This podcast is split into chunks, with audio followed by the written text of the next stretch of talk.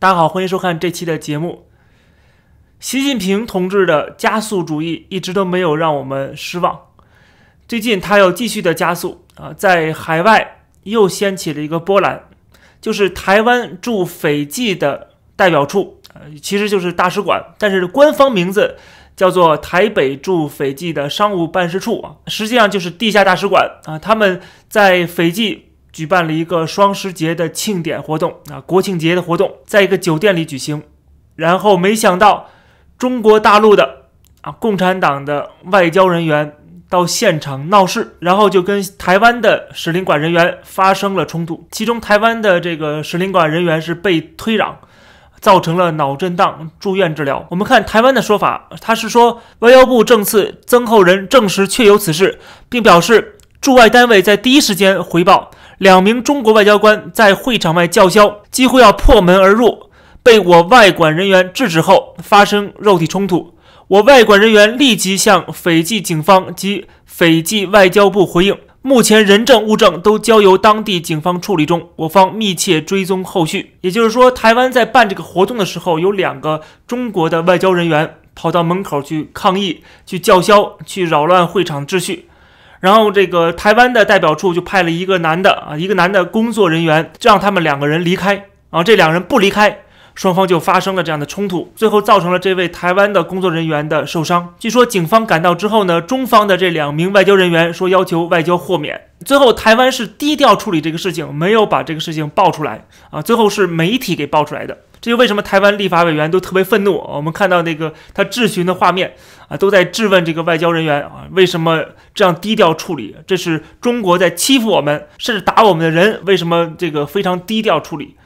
其中一个原因就是斐济本身它是受到中国政府的巨大压力的。这个之前的台湾驻斐济的代表处的改名字，就是由中国政府要求斐济啊，这个向斐济施压的。所以斐济基本上是听中国的，跟中国是有建交关系的，跟台湾是不建交的。所以说在这种情况下，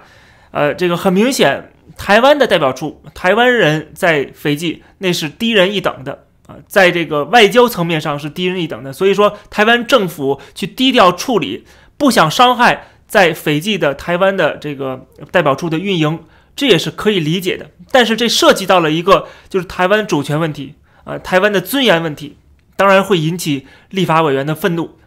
这也是可以理解的。那么看任何事情，我们不能看一方面，我们还要看中国大陆怎么说的。先是环球时报的总编辑胡锡进，他的这个反应是什么？他说会有这种事吗？台湾方面估计隐瞒了细节，否则中国大陆外交官都挺文雅的，怎么会轻易把台湾人打成脑震荡呢？台湾媒体的报道有一句话说，那两名大陆外交官诬赖谎称是他们遭到了攻击，应该不是诬称，是事实吧？这不，最新消息说，斐济警方接到了相关投诉，但投诉方是中国使馆，指控台湾人员攻击了中国使馆工作人员，而没有接到台湾方面的投诉。我们看到胡锡进的说法啊，但基本上就是捕风捉影了，因为胡锡进的立场就已经说明了他狗嘴里吐不出象牙来啊，他肯定是站在中国大陆的外交官这个立场上说话的啊。但是真实情况他也不知道啊，他只能说啊，台湾这个说法肯定是假的。但是我们看到这个中国外交部的说法，官方说法是什么？我们看中国外交部发言人赵立坚的回应，他说事实真相是，台北驻斐济商务办事处于10月8号在公共场合公然举行所谓双十国庆日活动，上述行为不仅严重违背一个中国原则，还违背了斐济政府对台机构活动的相关规定，台湾此举意在国际上制造两个中国或一中一台。当晚台机构人员对在同一酒店公共区域正常执行公务的中国使馆工作人员发起言语挑衅和肢体冲突，造成一名中国外交官身体受伤，物品受损。中国驻斐济使馆已就上述事件向斐方表达严重关切，要求斐方对此进行彻查，并依法追究台方人员责任。我们相信斐方能够公正妥善处理此事。这是赵立坚嘴里的事实真相啊！我觉得特别有意思，大家看啊，他这个段话里边，我们可以分三段来分析。第一段，他上来就先批评台湾举行这个双十节的活动，也就是说，他一上来先不管是谁先打了人，他先说你这个活动本身就是错的。背后什么含义呢？就是说我就算打你也是应该的。然后第二段他说的是这个中国人员在那个当地啊，是同一个酒店公共区域正常执行公务，是这个台湾的人员是先打了我们中国的外交官，那就很奇怪了。为什么两个敌对的国家的使馆人员在同一时间、同一地点执行公务呢？你执行什么公务呢？你能不能说一说呢？实际上，他就是因为台湾在举办这双十节，而派出了中国的使馆人员来骚扰。这才是他们的公务啊，正常执行公务，确实啊，他是在正常执行公务，但是这个公务的内容是什么？就是过来骚扰、来叫嚣、来影响这个台湾举办这个双十节的晚会，这个是他们的正常公务啊。然后后面紧接着说了，他说我们向这个匪方表达了严重关切啊，怎么样？说这个相信匪方能够公正处理此事啊。这段就是在向这个斐济当地的政府来施压，就是不管怎么判，你是要站在我这边的，你必须要依法追究台方的人员责任。赵立坚在告诉斐济的警方如何处理这件事情啊，在指导你啊，教你，甚至向你施压啊，你要这么处理，你要这么办。所以大家看到他这段话分三个层次，我们就看出来是怎么回事了。在共产党的眼里边，台湾去庆祝双十节，去庆祝中华民国的建国，这本身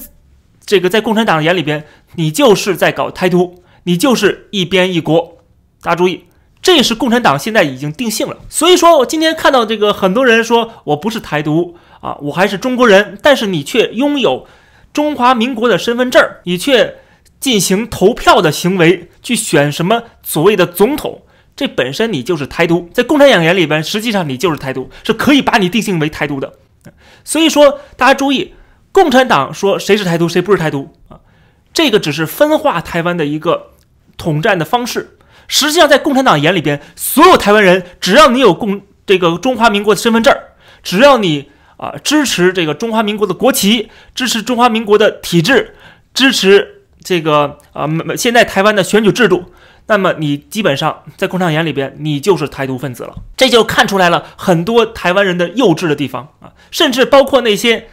蓝营的那些人，你们也一样是台独。你还以为你不是台独吗？在共产党眼里边，你就是台独啊！只不过你现在是被利用的对象。我先不说你是台独啊，先是要拉一派打一派，要拉国民党的人去打民进党的人，因为民进党比这个国民党更可恨，所以说共产党要拉一派打一派。等打完那一派之后，下一步干嘛呢？就开始收拾国民党的人了。这是共产党过去几十年来一直在干的事情。他不仅是在国共内战的时候是这么搞的啊，他最后在中国大陆夺取政权之后，在共产党的内部他也是这么搞的，也是这么拉一派打一派的。所以说从这个赵立坚的讲话对这个事情的最后的定性啊，他所谓的事实真相啊，这三段我们来分别分析，就可以看得出来共产党在这方面的立场是什么。你只要庆祝双十节，你只要庆祝你的国庆，你就是台独。而且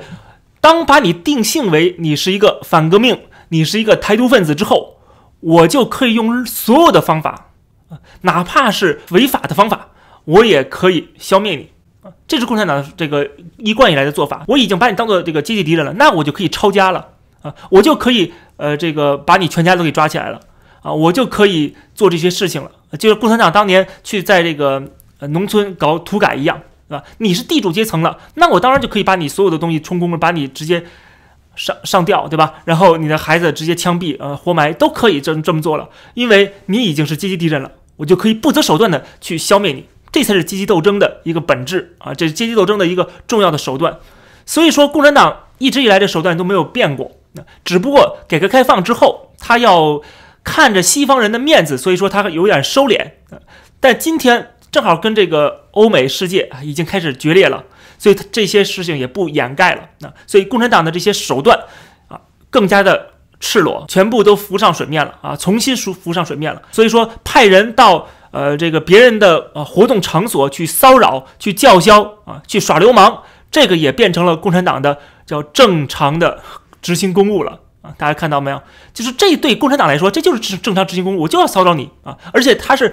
感觉非常正义的啊，我觉得这种做法是没有任何问题的啊。犯法的也不怕啊？为什么不怕呢？最后那段是说了吗？说斐济可以公正的来审理，什么意思呢？就是给斐济政府施压啊！你敢碰我的人吗？不仅不能碰我的人啊，不能这个默认，或者是纵容我的这种行为，同时你还得去对付对方啊，还得去抓这个台湾的工作人员，说他们啊就是倒打一耙，说白了就是为什么呢？因为有斐济政府来撑腰吗？啊，在当地斐济政府是怕共产党吗？怕中国政府吗？要听中国政府的吗？啊，所以这个时候就更激发了这些人的战狼外交啊，更纵容了他们的这种流氓外交。所以说，我们如果站在共产党的立场上去看赵立坚的说法，没有错，一点错没有啊。我首先把你当做敌人啊，你做法我不同意啊，我不同意做法，我就可以骚扰你，我就可以用违法的方式去制止你。然后呢，因为我违法了吗？但是我可以通过政治的压力来施压啊，让我的违法行为正当化啊，不会被处置，不会被处分。这就是共产党的整个战狼外交的一套手法啊。从这件事上啊，从这个小事上，其实就可以全面的了解共产党的战狼外交是怎么运作的。大家还记得《水浒传》里边的那个牛二啊，牛二要买刀，杨志要卖刀。牛二说没钱，但是非要杨志手里刀，而且要杨志证明你这刀确实像你说的这么好啊。这个他没法证明啊，这个刀除非要杀人才行啊，他不可能随便杀人的。然后牛二就抢夺杨志手里刀，一边抢刀一边还说啊，有本事你砍我呀！我觉得看到这个共产党的这个中共的外交官的做法，实际上就让我想到了这个《水浒传》里边牛二的这个流氓的嘴脸啊，就是我来骚扰你，有本事打我呀，或者说你有本事阻止我呀，你有本事这个推攘我呀，你推我一下啊，我就可以回手打你了。打完你之后，我还不犯法啊，我有外交豁免，然后斐济当地的政府还支持我们中国政府啊，支持我们。啊，不站在你们台湾这一边啊，这就是典型的一个流氓嘴脸，大家看出来了吧？但是站在共产党的立场上，他也只能这么做。大家注意，他也没有别的办法啊，是阻止台湾这个使领馆来举办这样的双十节的活动，他没法阻止。在全世界的各地都有这个台湾的代表处啊，你不能把这些代表处也全都说要求这些国家都关闭，这不可能的事情。所以在这种情况下，他只能通过这种下三滥的手段啊，去骚扰你，去叫嚣你这个在晚会里边讲话，然后他就在外边去叫唤，就来骚扰你，然后你去阻止他吧，他就可以说是你先动手的，所以他就可以打你。如果我们说这种事情啊只是一个临时的冲突，那你就太天真了。共产党的这个外交策略，它本身就是一个革命外交路线。大家注意，共产党虽然今天他已经说我要从革命党转变成了一个执政党了，这是他过去曾经讲过的，但是他的本质是无法改变的。如果你想从革命党转变一个执政党的话，你就要有执政思路了，这个就是很重要了，就是你怎么能够让这个国家稳定下来。但是共产党做不到，他只能是继续的在内核里边拥有这样的革命党的传统和革命党的手段，才能够作为一个执政党稳住这个国家。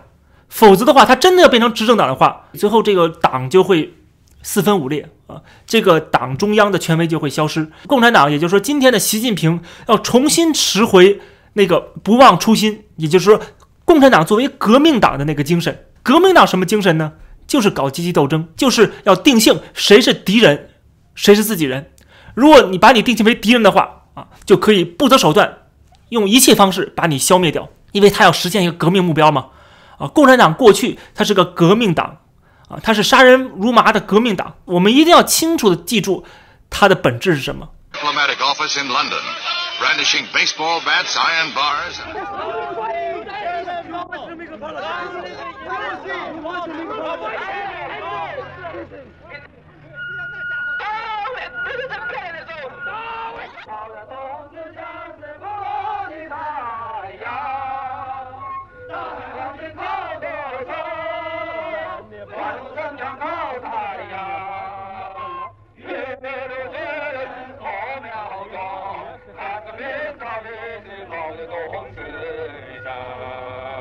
Chinese chargé d'affaires Mr. Shen Ping left for the Foreign Office to deliver a protest. He told a senior official that a member of his staff had been assaulted, and he complained yet again of the restrictions on the movement of members of his mission. The Foreign Office reminded Mr. Shen, "In the final analysis, the persecution of the revolutionary people only serves to accelerate the people's revolutions on a broader and more intense scale. 搬起石头打自己的脚，这是中国人形容某些蠢人的行为的一句俗话。各国反动派就是这样一批蠢人，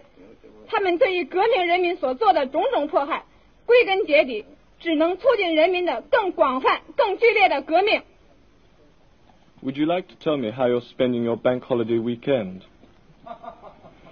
Are you staying here the whole weekend? 下定决心，不怕牺牲，排除万难，去争取胜利。Would you like to translate? Down with British imperialism! Long live Chairman Mao! Long live Chairman Mao! Long live Chairman Mao! 今天只不过是挂羊头卖狗肉而已。很多人误解了挂羊头卖狗肉的真正的含义，很多人以为说共产党现在搞资本主义了啊，但是表面上说是社会主义，这是挂羊头卖狗肉，这是错的，这是错的。今天我们必须要更正这一点。共产党是一个革命党，是个马克思列宁主义政党，这是它的本质。但是它的羊头是什么呢？它的羊头挂的羊头是它变成了一个啊，我是一个民主的这个执政党啊，是走资派的执政党，这是错误的，这是只是它的假象。这个我们要先清楚啊，把这个错误的观念给纠正过来。而今天这个羊头可能都要挂不下去了，就是因为跟美国的关系开始恶化之后，跟整个欧美关系都恶化之后，甚至遭到了这个全世界至少是欧美国家发达国家的围堵。那这种情况下，他这羊头也不挂了，那么他在国内的做法也好，或者在全世界的做法也好，都能体现出这一点，都能体现出它的本质，而且越来越体现出它的本质了。为什么这么说呢？因为我们看到了这个整个大的趋势就是这样子的。比如说就在19号的时候，习近平发表了一个重要讲话，大家要看他说的是，在新时代继承和弘扬伟大抗美援朝精神，为实现中华民族伟大复兴而奋斗。注意啊，他又把抗美援朝的精神拿出来讲了，这是纪念抗美援朝70周年的一个展览上面他讲的话。他为什么要特意参观这个展览？他为什么特意强调要重新的弘扬伟大的抗美援朝精神？这个抗美援朝这个行为，我们如果放在今天的话，我们知道它是一个历史的倒退。因为大家去想一想，抗美援朝之后的结果是什么？很多人不去想这一点。抗美援朝的结果就是说，你已经确确实实的啊，实实切切的完全站在老大哥苏联的立场上啊，已经全面倒向苏联，要跟美帝，要跟这些西方国家、欧美国家不惜一战。抗美援朝的本质是中国站在了这个西方的对立面，去面对一个联合国军。因为抗美援朝实际上抗的不是美，是整个联合国。中国等于是在公然挑战联合国的决议。联合国的决议要成立联合国军来保卫大韩民国，这个时候中国是在逆潮流而动啊，甚至是反对整个全世界的，至少是欧美国家的阵营啊。联合国军包括像美国、英国、法国、加拿大、澳大利亚啊、新西兰、什么意大利啊，这些都包括进去。当然还有很多国家，像什么北欧那些国家也都参与了，什么丹麦啊、瑞典啊、挪威啊，所有加起来一共21个国家，而且基本上都是发达国家啊，全世界的发达国家都联合起来。它代表的是整个世界的潮流，代表的是这个最先进文明的国家的这个团体，而且是代表了联合国的决议的。而中国是公然挑战这个联合国决议，是公然啊跟以美国为首的整个联合国军啊，整个欧美世界对抗的这样一个态势啊。你这么做，当然大家都知道后面什么大饥荒啊，什么阶级斗争的各种运动啊，死他几千万人呢，这都是后续的效果。大家注意，这都是后续效果，因为你已经完全倒向苏联了。你不仅是倒向苏联，你甚至还要为苏联去当这个人肉盾牌。你最后这个国家当然是没有什么好下场的。我们可以看到了，后来这个50年代之后啊，一直这么几十年，一直到70年代，过去还有一个苏联的支持，今天没有的话，不管在军事上面，在经济发展上面，中国如果去对抗整个世界的话，对抗整个欧美世界的话，下场一定是非常惨烈的。这是过去的历史已经证明这一点。今天习近平完全没有吸取这个历史的教训，居然还在重拾抗美援朝的这个历史的错误，他还要发扬这种抗美援朝的精神，这就相当于直接告诉我们了，发扬一下义和团的精神。但是呢，如果我们想想，站在共产党的立场上，站在共产党那个革命的立场上，你就会发现，这都是一脉相承的啊。他说这种话，站在共产党的这个革命立场上，这是很正常的啊。他不认为这是逆历史潮流而动。 这就为什么在我们眼里，这就是一种加速主义，而且我们看到他可以去把这段历史美化啊，把这个共产党的曾经的些行为美化，比如说最近配合这个抗美援朝的主题，现在这个央视也要播出一个大型的电视纪录片，叫做《为了和平》，这就是讲的是抗美援朝的浴血奋战的故事。他可以把扶持一个破坏国际规则的、国际秩序的一个侵略者的这种行为。 当做是为了和平，这就是典型的把这个故事进行了一个重新的站在共产党的立场上一个新的包装，这用通过这种方式来给中国人民洗脑，让中国人民站在这个错误的一方、邪恶的一方，来跟整个世界抗衡。这期的节目就跟大家先聊到这儿，感谢大家收看，咱们下期再见。